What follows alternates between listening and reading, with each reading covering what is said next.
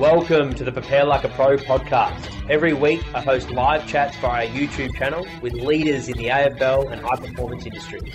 Join me live every Sunday at 6 pm, where I debrief the recent chats and announce the upcoming guests. We drop an inspiring and educational episode every Monday. If you like the show, please follow us on your favourite podcast app. Next, have Jared Kay. He's the founder of Six Principle and the Speed Project located in Melbourne we'll be discussing, or Jared will be discussing, layering sprint training with gym training in the midst of training for sport. So, welcome, Jared. Thanks for jumping on, mate. All right. Yep. Thanks for having us, Jack. Looking forward to having a bit of a chat here.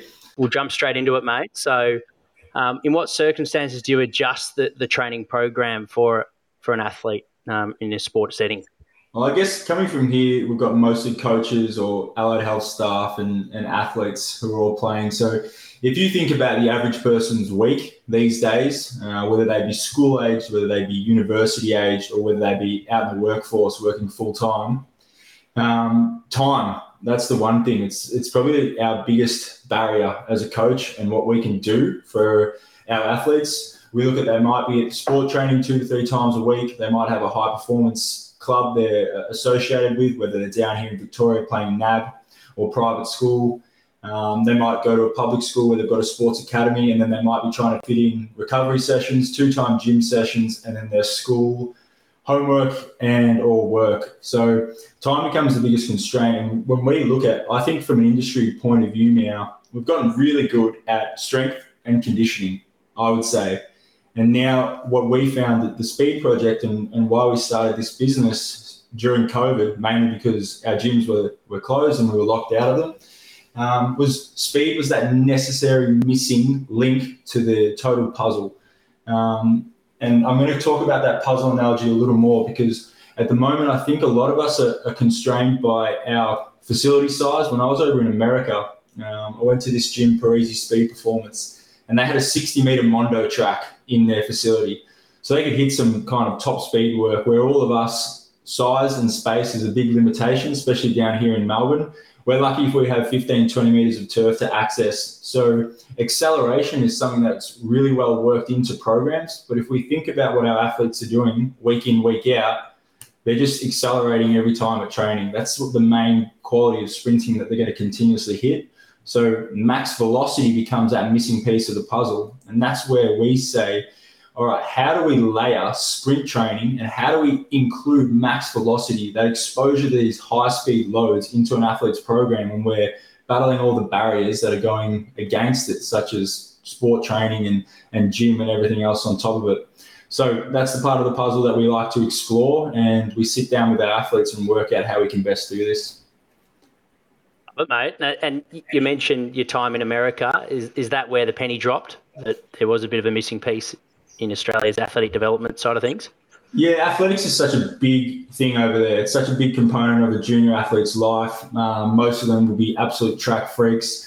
The the Victorian state champion that runs a, a sub 12 here and under 16s is isn't coming close to their heats over there. Like they've got kids over there, 15, 16 year olds already running 11, 11 scratch. Um, so athletics is a big thing over there and it really builds what their total athlete comes from. So a lot of these athletes over there get exposure to high quality sprint coaching. Um, how many footballers can you say have been exposed to high quality sprint coaching that come through these high performance pathways from under 16 and above? I like to refer to um, this in a manner of right, is it necessary? There's outliers and there's anomalies. Like we look at Dane Swan. Everyone here would have watched Dane Swan play and, and marveled at the way that he could he could dominate a game. He probably had one of the most awkward running styles ever. I spoke to some Collingwood staff about this. Did you ever try to change it? No way. We're not going to try to change Dane Swan. The guy won a Brownlow medal, but what can we do for the rest of the population that isn't an anomaly? And what can we do to help provide uh, that missing link of speed training to our athletes. So in America, I take from a lot what they do. They're the best nation at athletics in the world. So we're trying to instill those principles that they implement over there into our youth athlete, um, youth athlete development programs over here. So that long term athlete development is um, a key concept that we're really trying to build. Yeah, and, and you mentioned the circumstances where you need to adjust the program and how you have a holistic approach, taking into their school stress and sport and uh, house sports with school and other club football and uh, all the different stresses they have. Is that something that you do through um, athlete feedback? Feedback with is it wellness? Is it fate, like catching up with them when they're in the gym? Talk us through for the coaches how how we can yeah. access that information with, I guess, a young demographic. So a lot of it comes down to the feedback component, um, how the athlete's feeling.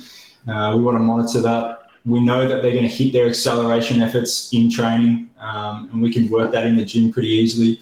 So what we do is we try to encourage that when we can implement that max velocity exposure, so real high speed running, is when they're going to have a day previous that they're off legs. So if they've got any recovery days, so a Monday morning is typically really good for those who are playing sport on a Saturday if they're not too sore or in this current preseason preparation period.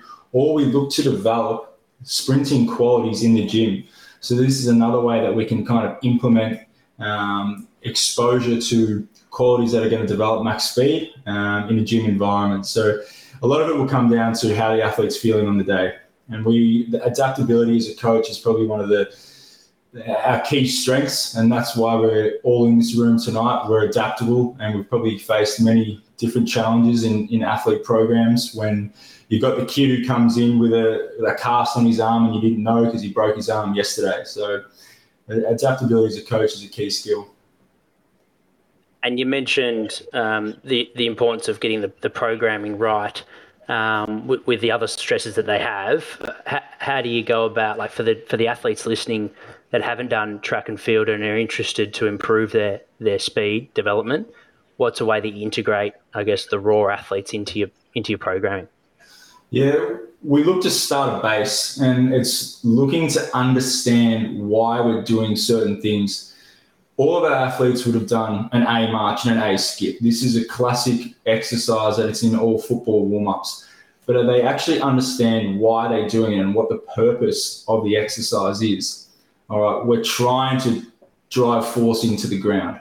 We're trying to point our toes more forwards than downwards. How can we make these things relatable to the athlete without telling them what to do? We don't want to always be telling them what to do, and giving them the answers. We want them to give us the answers.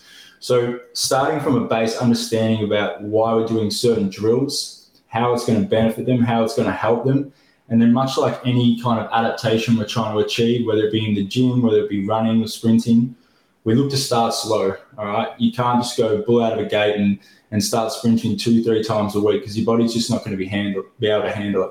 It's not going to be used to those demands, even though you think sprinting, and from an athlete point of view, a lot of them think, oh, sprinting is something I do multiple times a week in, in, in every game and training I play. But are you actually sprinting with intent to get faster, or are you just running fast? So that's a that's what we like to educate our athletes with early in the process and really go through with them about the whys we're doing things and make them to be able to understand it so they can get that learning effect from it.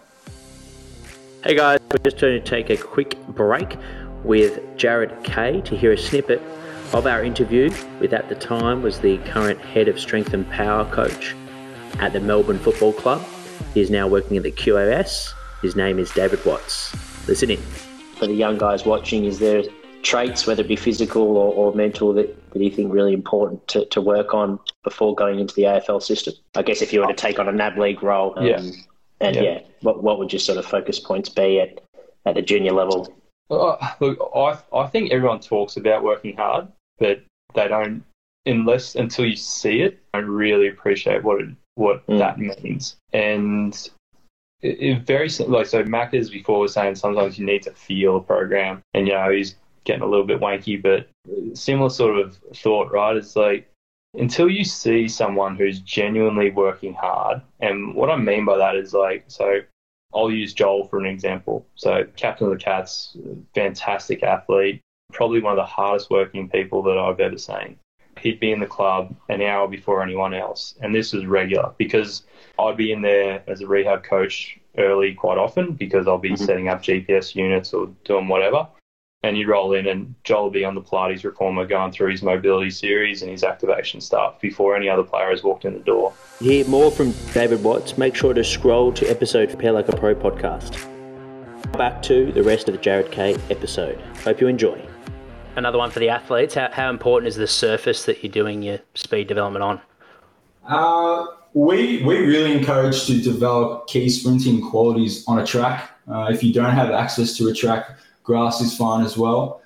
Um, obviously, the track's going to give you this uh, little extra benefit of foot stiffness. Uh, it's more pliable surface than grass. So plus you, you, you put a kid in a track environment as to a grass environment, they already start thinking, all right, I'm at the track. This is where I watch the Olympics. I watch the 100 meter final. You know what I'm going to do? It, it starts playing into their psychology. They're actually going to start running with more intent and running faster and running harder when they're doing it. So we try to just encourage them to implement the drills into their program when they can. And one of the biggest takeaways is all right, if you can't get to our sessions weekly or, or you're struggling to find time, get down to training half an hour earlier. Go through your mobility warm up, do your physical preparation stuff, do your necessary drills for the for what we're looking to develop, and go out and run two efforts. And then the education on what sprint training actually is is all right, if you're going to run a 50, 60, 70 meter effort, we want you to rest for five, six, seven minutes afterwards. It's not go out and run as hard and fast as you can for 60 meters, walk back, and then do it again. Because from physiological demands, we know that they're not going to be able to replenish their energy system enough so that the next effort is at that high intensity that we want to see. If you're training speed, you've got to be able to respect the energy systems and make sure that we're getting sufficient rest so that we're actually hitting speed and it doesn't become a conditioning session. Because conditioning sessions are very, very easy to run. All right a lot of us can do that. It's the difference of how we actually implement proper rest periods so that we can then go again. Uh, awesome, mate. You can tell the, the education aspect and, like you said, understanding the purpose. Uh, the footballers may have come in and done the drills before, but you're educating them on how to um, do them well and with quality, and the, and not only focus on your speed, but you're getting you're doing your training to improve your, your, your max speed and how important intent is. You've, so you mentioned some some key pillars to focus on in terms of speed development. With with the facility, uh, what are some common mistakes that you see current athletes and, and specifically footballers that seems to be your niche uh, are making, and, and what are the best ways to sort of correct it for, for us coaches listening in?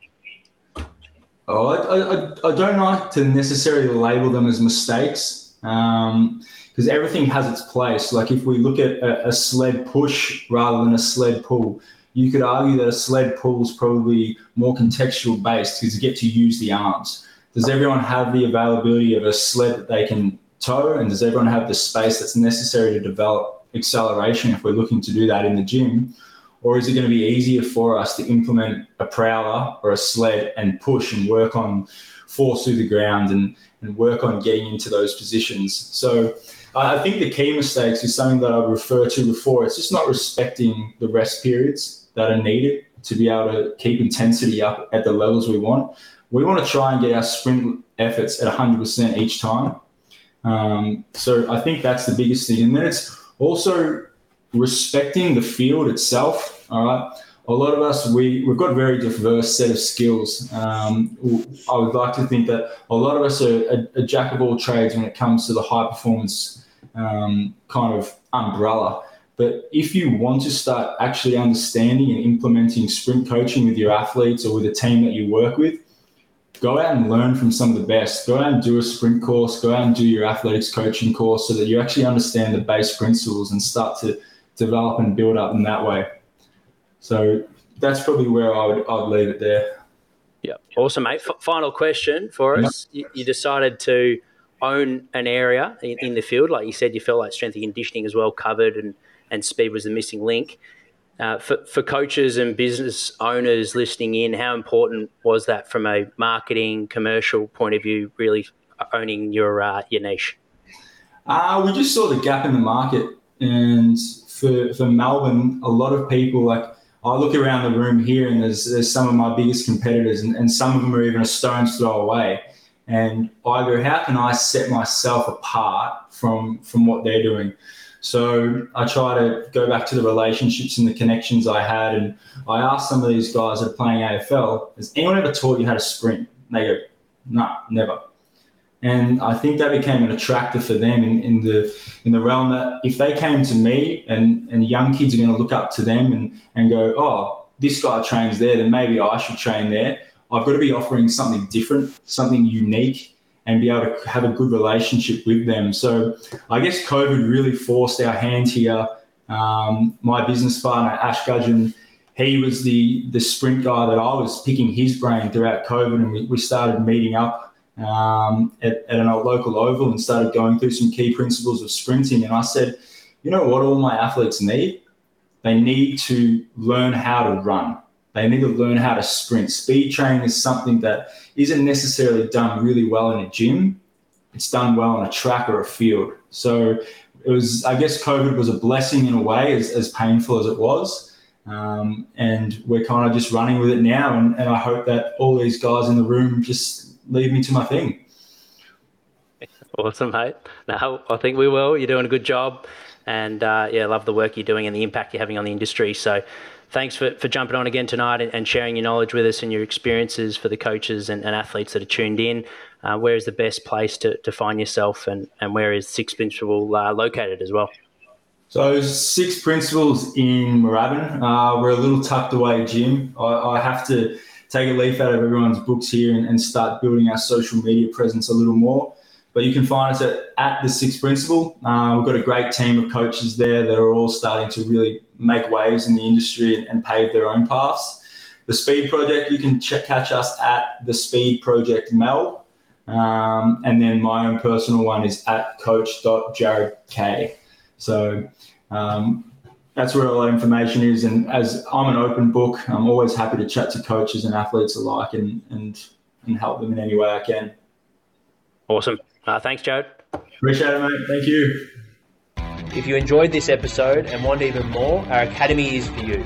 The Prepare Like a Pro Academy is a platform that hosts exclusive features and bonus content, such as a Q&A segment aimed at getting to know the guests on a more personal level.